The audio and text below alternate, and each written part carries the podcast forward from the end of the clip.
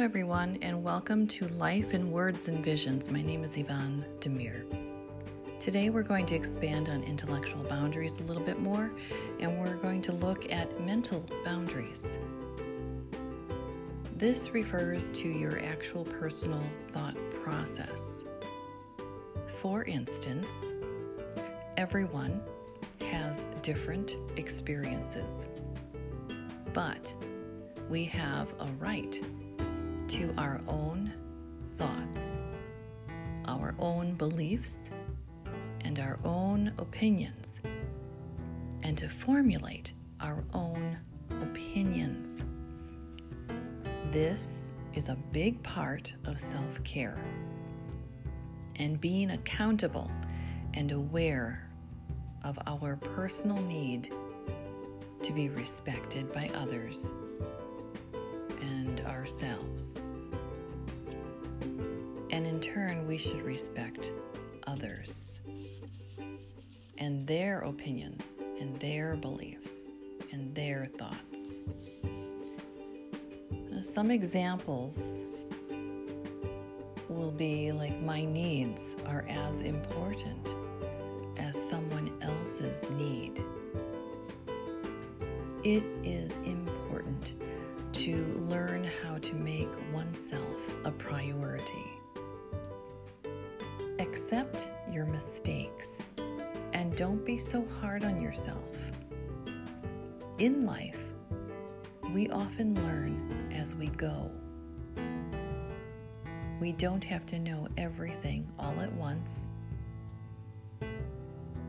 We just make mistakes, learn from them, learn our life lessons, and then we must heal and move on. This also applies to relationships.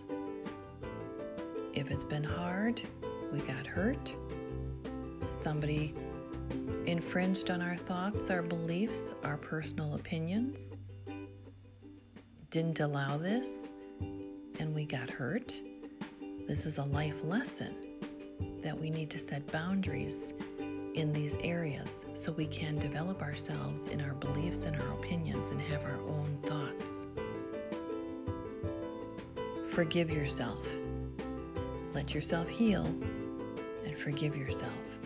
And forgive others that may have wronged you or that you feel have wronged you. Let that forgiveness be there.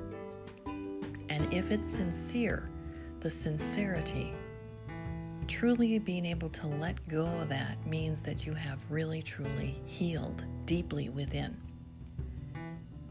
If other people have expectations for us and our lives and how we live that life, that is not necessarily aligning with perhaps the expectations and the dreams and the beliefs and the opinions that we have. Part of being human is cultivating these inner this inner talk, the beliefs, the personal opinions and formulating and walking this really personal life journey, this personal life path that is only ours. It belongs to us. Our life belongs to us. You own your own life. We have a right to our own life and to live it the way we wish to. That's being an adult, that is being mature, that is taking charge and being accountable for your own life. You are the master of your life, your, your life journey, really. You decide your path despite what others' opinions may be. Many times we will not get the approval of other people. Not one bit.